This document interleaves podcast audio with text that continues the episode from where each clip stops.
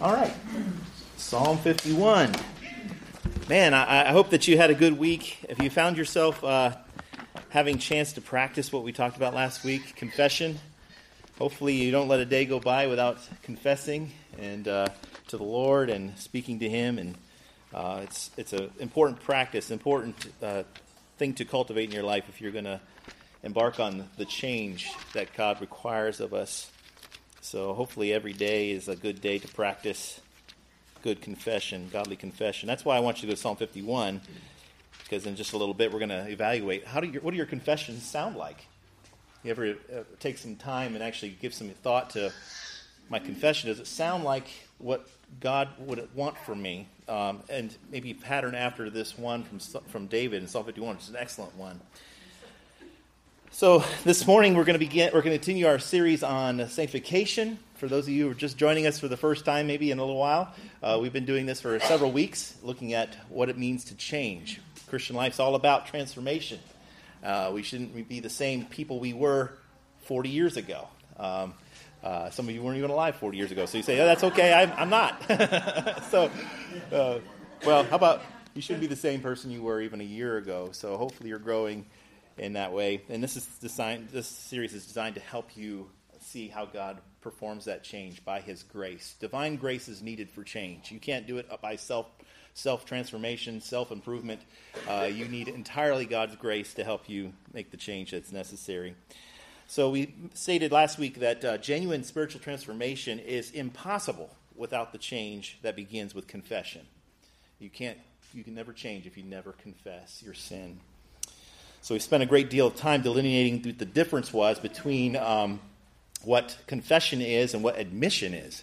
There are there's a difference. I put a little difference. I, I want to shade that nuance for you because I think it's important that we aren't just admitting uh, our our faults, but, but we are actually doing biblical confession. I, I remember watching a, TV show back in the '90s. I know it was old even then. Um, of Happy Days. You guys ever watch Happy Days and the Fonz? I always think about the Fonz's propensity to not be able to. He could never admit he was wrong. He could never say that. Remember, he always had that hard time. Uh, I think that's how we as Christians tend to do our confession. Um, Lord, I sinned. You know, I, I, just can't get it out. It kind of hangs up in your throat. Uh, I love the way that David uh, in Psalm 51 gives us a full throated confession of his sin. He's not just confessing his wrong, but he's confessing the truth of God's word, which I think brings the restorative change that needs to be taking place. Five qualities of tr- confession we looked at, looked at last week. Confession should be spontaneous. That means it's uh, not strong armed out of you, it's not somehow drummed out of you through uh, pressure and through all sorts of um, interrogation techniques. It, it, comes forth from a heart that desires to be right with God, and um, it, flows, flows from a heart that's desired to be, put things to right with the Lord and be clean. Confession is self indicting, that is to say, uh, you're not blaming others.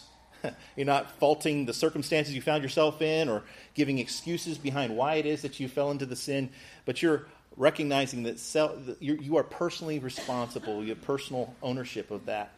Confession is also sorrowful. It should have an element of sorrowfulness in it. It's not um, something to be proud of. You don't proudly boast about your confession. There's some sorrow involved in that. Um, confession is also sincere and it's specific. We looked at the fact that Scripture tells us we should confess our sins, plural. That is to say, be specific. And um, that way uh, we get clear with the Lord that way. All right, admission versus confession. Admission is just a simple acknowledgement of sin. Um, and that could be brought on by the fact that uh, an admission could be just simply the, the evidence is so forthcoming and so evident you can't deny it. So an admission comes out. Uh, yeah, I'll admit only so far the evidence shows me to be guilty. And that's very oftentimes the way we admit. We, we give admissions when we're caught, when we are uh, found out.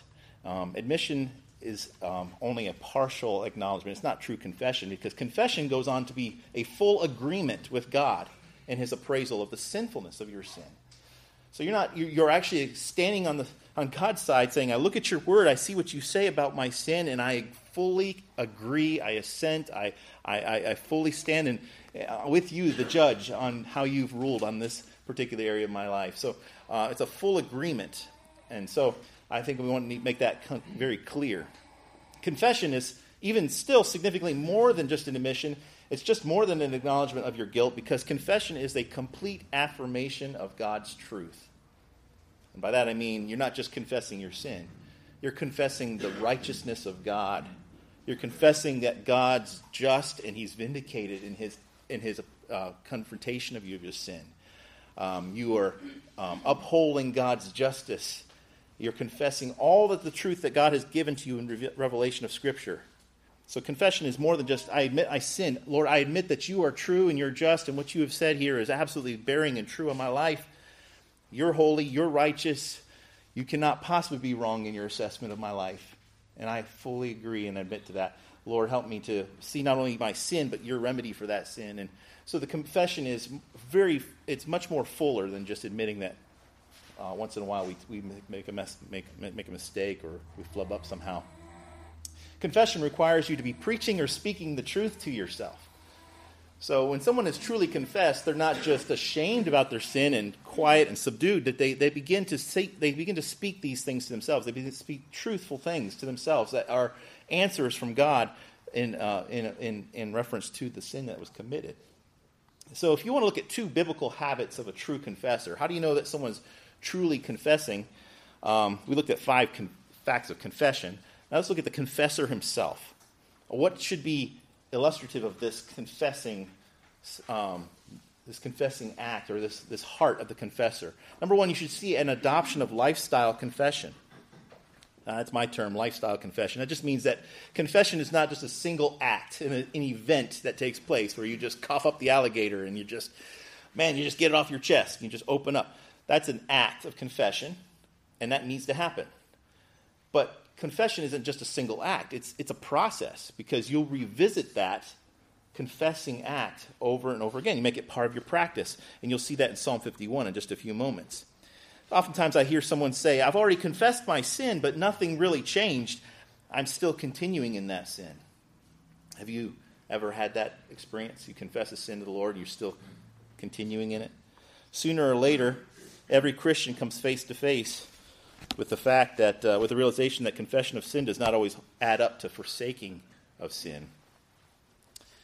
Even though we've confessed a specific sin for what seems like the hundredth time, we soon, uh, we soon lose heart that anything's actually going to ever change. And when someone says that to me, I want to ask them, okay, so sin continues to be a habit and a pattern. I, I want to ask you, did, is that real confession then? Or there's something deficient in the confession that you're not, not, not really understanding? Um, I, I, call it the, the, the Protestant confessional booth. All right? Uh, we have this, uh, we go to the Lord, we are forgiveness seeking, we are promise making, we are self censoring, we, we, we give, make promise that we're going to do some kind of right act to counteract the evil act that we just did. I mean, it's sort of similar to the, the Catholic version of uh, penance and confession. Uh, the problem is that's, that's a wrong view of repentance or wrong view of confession. Uh, confession is uh, not a Protestant confessional booth if you think it, of it that way, and if that's what you're performing, then, then, then you need to have a better understanding of Psalm 51, I think is the best remedy for that. And that is, you're not just supposed to affirm your own guilt and say, Yes, Lord, I'm sinful. I, I broke this law. I broke this commandment of yours.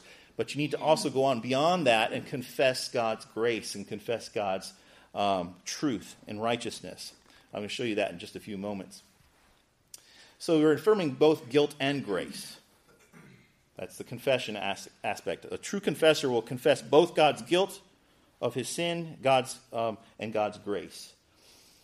Uh, why do feelings of guilt remain after confession? Maybe you've had that experience where you've confessed and you say, "Man, I still feel guilty. I still have the sense that the guilt remains even after I confess." Has ever happened for you as well? Man, I, I, I just still don't feel forgiven. Uh, well, that's because we think of it as confession as just something we do once and we move on into a happily ever ever after state. And you know, so somehow we think that confession just absolves the sin. And well, in one case, yes, confession does allow God's forgiveness to, to, to forgive and wash away that sin and to cleanse it and cleanse you from that unrighteousness. But confession does require a habitual and continual action in order to um, in order to uh, recognize that God's grace is operative and effective in your life. Um, I say that perhaps it might be if someone says, I, I still feel guilty uh, after I confess, I say, Well, what, what, did your, what did you say? What did your confession sound like? Uh, what, what were you saying? What kinds of things were you saying? Because confessions are usually difficult and uncomfortable, they tend to be short. They tend to be um, shallow and fall short of actual full agreement with God in his assessment of sin. So you need to learn to confess your guilt and, your, and God's grace. Develop good habits of confession, which you will need to persuade your heart with over time as your life begins to conform to God's word and his will. And a good example of this is Psalm 51. Ask yourself if your confessions sound like David in this passage. The whole chapter feels like a procedure, like it's like it's a process as you walk with him verse by verse by verse. I would love uh, someday I would like to write a book on Psalm 51 that just takes someone through 14 verses, one one a week perhaps, just to look at each of these verses because this helps focus you as uh, uh focus your your your your interest in confession in proper biblical ways. Uh, for instance, look at the first verse of Psalm 51. It says this For the choir director, a psalm of David, when Nathan the prophet came to him after he had gone to Bathsheba. Now, you know the story, right? This is the aftermath. David has been struck at his heart. Now he knows he uh, needs to come clean with the Lord. He says this Be gracious to me, O God, according to your loving kindness, according to the greatness of your compassion, blot out my transgressions. So his appeal, first thing we see is an appeal to God for forgiveness on the basis of loving kindness and God's merciful compassion. He's not so zeroed in on his sin at first. He's zeroed in on God and his and his greatness, right? God's great mercy, his great loving kindness. What someone needs to know in confession is that they need to be con- concentrating on God's character, God's great forgiveness. So you need to be an appeal to God on the basis of his character, not yours. God, I don't deserve forgiveness. I don't deserve your loving kindness or mercy, but that's who you are. Right? So there's an appeal to God on the basis of his gracious forgiveness. So you're confessing, God, your loving kindness, your, your mercifulness, you're, you're rich toward me in those ways. I ask you on basis of who you are to forgive me. You see, secondly, here on the second verse, if wash me thoroughly from my iniquity and cleanse me from my sin, he says, for I I know my transgressions, and my sin is ever before me. So we see an appeal to God for a cleansing. Lord, I, I, need, I need to be cleansed. I need to be washed. I need to be cleared of this filth in my life. And he says that I'm doing that on the basis of the fact I acknowledge my sin. So we, we, we stand full front with it and say that I, I, I don't deny it. I don't sidestep it. Don't dodge it. I don't try to discolor it or change it in any way. It is what it is in its awfulness. I acknowledge it. And on the basis of that, he says, I, I, know my sin is ever before me. What that means is he has constant access to be sinful. And Lord, I, I stand not only admitting, but I am helpless to fight my own sin. It's ever before me, it's always there. So there's an appeal to God for cleansing. After he's appealed to God on the basis of his character and not asking God to do a work for him through cleansing, acknowledging and accepting his acknowledging and acceptance of both the charges and the consequences is important. If you're going to actually confess your sin, you need to admit not only that God is infinitely more faithful and righteous than you are and that he's capable of cleansing, you also need to in your in your confession accept both the charges against you and the, and the consequences. Because your sin violates the judge's character. If you look here, it says, Against you, and you only I have sinned and have done what is evil in your sight. You, you sinned against the judge himself. You are justified. You are blameless, God, when you judge. What you say is absolutely true and right. And I accept the charges and the consequences of my sin are, are, are yours to, to, to distribute as you see fit. Okay? My sin vindicates the judge's pronouncement. Lord, if you bring consequences out of my sin that make my life miserable, Lord, that would be just. That would be absolutely right. Okay? That's important. Coming to terms with that is so key and critical in, in confession. Do your, do your confessions thus, therefore, now sound like this? Have they sounded like this in the past? I know mine always haven't. So, verse 5 Behold, I was brought forth in iniquity, and in my sin, in sin, my mother conceived me. Behold, you desire truth in the innermost being, and in the hidden part you will make me to know wisdom. So there is an in this confession, there's an aspiration for God's inward purification and an assessment for a radical nature of my sin. Lord, I know that I'm sinful, not because of the things I do, but because of who I am in the innermost person. The fountain of my life is corrupt and polluted. The innermost person is what I need you to do the work in the innate person. So there's innate sinfulness since conception. I've been a sinner since birth. You have to recognize that your problem is not the outward acts that you do, it's what the heart that gives life to that and spawns out this evil behavior. Lord, I need you to do the work on the inside. I need an internalized truthfulness that's going to counteract my sin. So, so much of so much of self-improvement teaching tends to focus on externals, altering behavior, behavior modification, change the behaviors, change the patterns, just do some external rearranging of your life. And that's not the problem David sees here. He sees it's an internal one, correct? You see that? Do the work in my heart, Lord. That's where my confession is focused. Lord, I need to be changed at heart. And then there's an aspiration for the pure, uh, inward purification. God, I need to be purgate, uh, the purgation of ritual process. I like this because he says this: "Purify me with hyssop." The word, the idea of hyssop in the Old Testament was always associated with the, the temple rituals and the t- tabernacle, the, the purification of the altar and the purification of the people. When the blood was sprinkled, it was sprinkled with hyssop. It's, a, it's an action of spiritual routine and ritual that was um, mindful of God's, God's action of cleaning his people. If you purify me with hyssop, Lord, I will be clean, he says.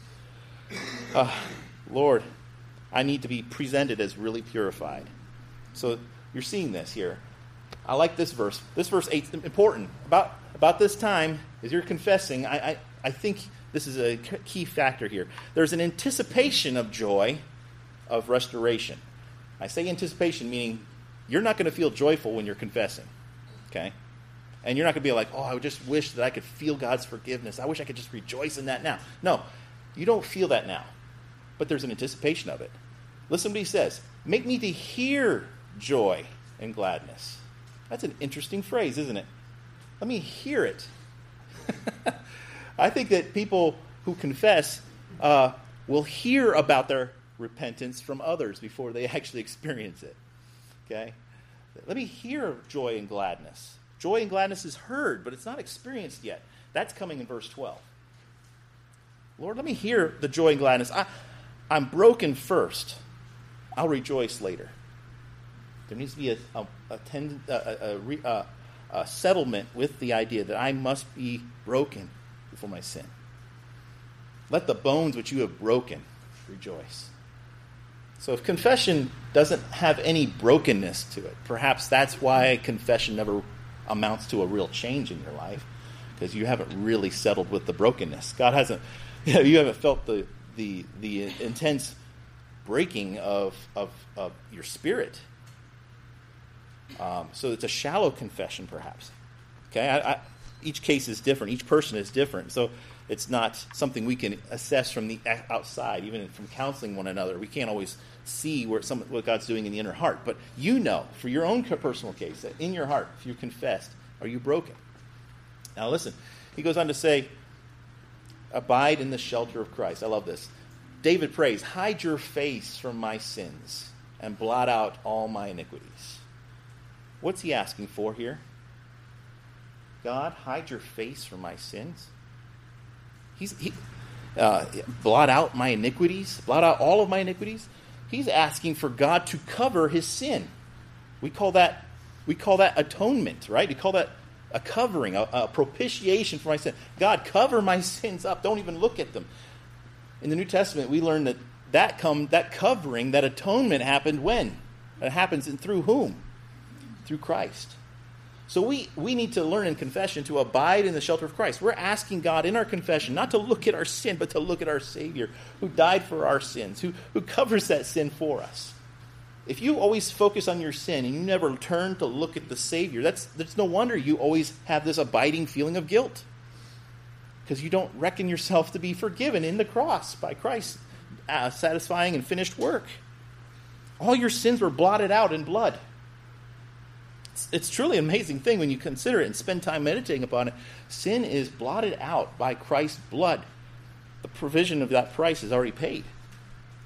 And that allows for number 10, or verse 10. This allows you to proceed further in this process. As we've been walking through 51, chapter 51, verse 10 tells us now if we abide in the shelter of Christ, we can ache in prayer for per- internal transformation. Look at verse 10. It says this Create in me a clean heart, O God, and renew a right spirit, a steadfast spirit within me. He's asking for a clean heart. Once again, internal transformation is what he's required. He's not asking like we often do in our admissions. We say, Hey, Give me another chance. Lord, give me, I'm, I'm glad you're a God of second chances. That's not, that's not what he's praying here. God, just give me a second chance. I'll do better this time. That's not what he's praying for, is he? He's not saying, give me a second chance. He's, not, he's asking for a clean heart, not a clean slate. It's a difference, right? Lord, I need a clean heart. Renew my faithfulness. I, I need a, a renewal, not a do over. Because if I do, if I do it over the same way I did it before, I'll fail again, assuredly. Okay? A clean heart, not a clean slate. After you've recognized that, verse 11 is so important. Do not cast me away from your presence, and do not take your Holy Spirit from me. What's David acknowledging in this passage as he's confessing?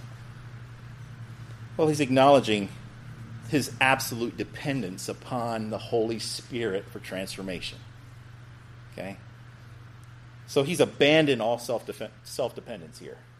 He's not depending on himself and not depending on his own wit and his own strategies and his own plans and his, his, his new action plan he's going to have for personal transformation. He's dependent entirely upon the Holy Spirit of God to awaken his heart, to stir him towards righteousness. As he abides in Christ, as he's aching in prayer for this internal transformation, abandon, he's abandoning himself to self, all self dependence. Then, lastly, verse 12. Now, now you'll see a joy surge up in his heart. Okay? Notice how, how long it has been since there was brokenness until verse 12. There's now, now there's joy. But there's not joy immediately. Okay? Assurance of salvation. He says this Restore unto me the joy of your salvation, and sustain me with a willing spirit. Lord, uh, I know you alone give me joyful assurances. I take no joy my, of my own strength. Of those, of those around me, I don't rejoice in anything that you've given me except for what you can do. I take my joy from you, Lord. And sustain me with a willing spirit. This is the idea that um, he's a, he's, he, that uh, we receive assurance when we become willing and pliable and supple to the process of what God's trying to accomplish. Okay? Lord, sustain me with a willing spirit. Turn my spirit to make it willing, to make it pliable, to make it uh, conducive to what you're trying to do. Stop, make, stop, take, break this rebel heart. Okay, so these are the things you're praying in your confession. Now, verse 13 is a fruit of confession done well. Okay, when confession is proceeded through these various process, this various steps. I call it not really steps; these are happening simultaneously a lot of times. But you're proceeding through this confession properly and biblically. The result is a true confessor then becomes a, a witness, someone who's um, becomes very exercised to try to help others find restoration from sin. Okay.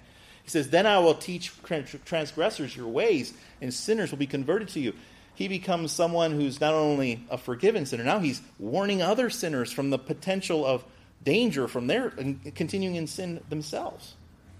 Okay, he's, he's a, he becomes a teacher uh, and a, a, witness here. Uh, so, verse 13 is an attempt to teach the life lessons learned the hard way. Okay? Your deliverance is for God's glory. If God restores you, you seek others' restoration. And he says, Deliver me from the from my blood guiltiness. Deliver me from my blood guiltiness, O God. Now, that's interesting. That word deliver is still in the present tense. So he's saying that, he's not saying, thank you, God, for having delivered me in the past. It's, Lord, deliver me. I need your present, constant deliverance. I need ongoing sanctification, okay? I need ongoing salvation. I use that word ongoing salvation just to mean that, Lord, you're doing a continual work of rescuing me from my sin, okay? So, verses uh, 14 and 15 tell us to announce the righteousness of God. A restored life creates rejoicing lips, doesn't it? A recognition of the ongoing salvation of God. Deliver me, O Lord, from my blood guiltiness. Then my tongue will sing joyfully of your righteousness. Lord, I want to be singing your praises again without the sense of distance between us, um, without having our relationship um, I guess not not severed, but there's something in the relationship that creates distance there. Okay.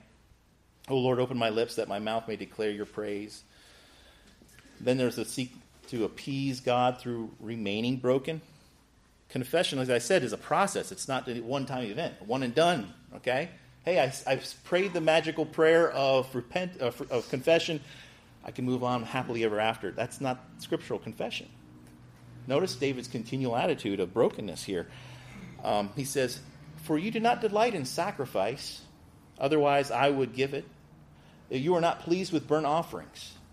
That's interesting because I thought the whole Old Testament was about that.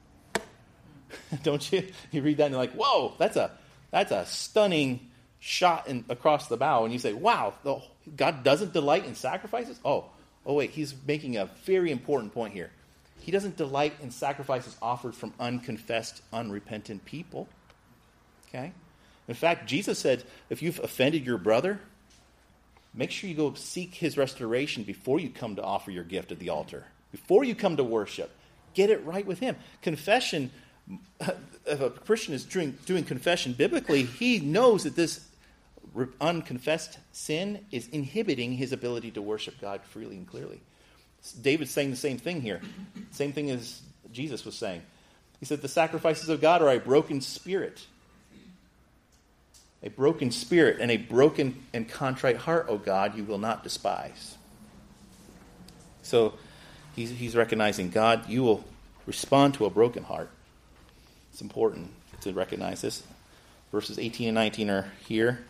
And then you see a restoration of worship, attendance to restoration of worship. Uh, it says here on verse 18, by your favor, that's God's grace. By your favor, God, you do do good Zion, build the walls of Jerusalem. Now, as a result, he says, what my sin has destroyed, what our sin collectively as a nation has ruined and destroyed and corrupted in our worship, you're going to rebuild by your grace.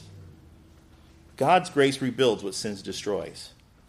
Whether that sin is a sin against your spouse, against your children, or against some other brother or sister in Christ, whatever it might be, the, the way that, that restoration occurs is by God's ongoing grace operating through confession in your life. So, confession before sacrifice. We see that all over the Bible. Before you worship, confession is key. Contrition begets, begets a desire to sacrifice. If you're truly confessing, it, it makes you excited to engage in worship.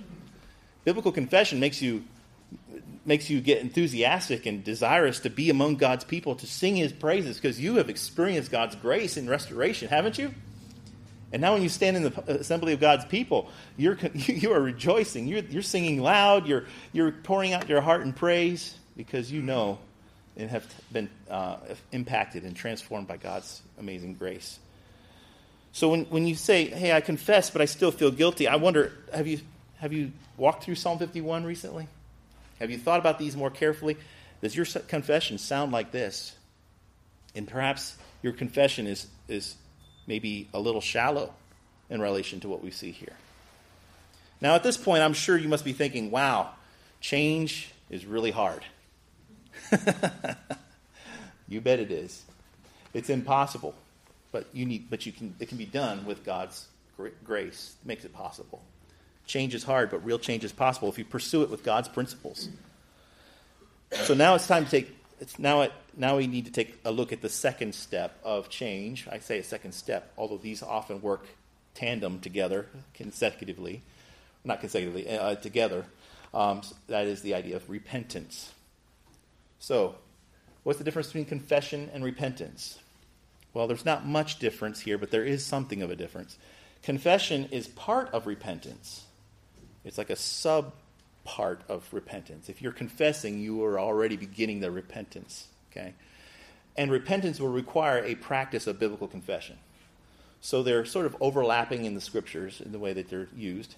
But a repentance is a change of mind that leads to a changed life. It's a change of mindset that sets in motion a whole new series of choices and actions. Repentance is the visible part of the, tra- of the change that begins, okay? Um, repentance is shown to be truly genuine in the fruits that follow as a result. So, next week, when we get together, we're going to talk about repentance. Repentance was featured heavily in Christ's first sermon. It's featured just as heavily in his last sermon. You see that in Matthew chapter 4, verse 17. From that time, Jesus began to preach his first recorded sermon, saying, Repent, for the kingdom of God is at hand. Is at hand. As, as he left this earth in Luke chapter 24, his disciples were commissioned with the message. The last sermon of Jesus said that repentance for forgiveness of sins should be proclaimed, would be proclaimed in his name through all nations. So repentance is a key feature of Christianity and change. If you go to a church and doesn't preach repentance, you're not in a gospel preaching church. Repentance is all all throughout every every theme of Christian teaching. Every time we're confronted with the truth of, word, of the Word of God, there's something to repent from. Right? Don't come to church expecting not to change. Half the reason why we don't change is we come we're not expecting to. We come ready to repent for what we've heard and, and uh, what we've been confronted with in God's Word. So next week we'll talk about repentance a little more, and I really want to get to mortification. What's mortification? And that's another important teaching of Scripture that's so critical for help in actually making the change necessary. But all of it requires divine grace for change. Let's have a word of prayer. Thank you, Father, for the opportunity to just once again look at this topic. Make us good confessors of our sin. Help us not to let a day go by where you convict us of our need to confess, not just to you quietly and perhaps privately, but in areas where we have sinned against another, that we would make that known to them and, and seek their forgiveness, Lord. I pray that we would be Christians known as faithful and biblical confessors. And by that means, Lord, you will change us, you will transform us. And uh, Lord, I thank you for this precious truth from your word. We ask this for your help in, in doing these things we've heard. They're hard, they're difficult, but the Holy Spirit makes us able. And we ask this in Christ's name. Amen.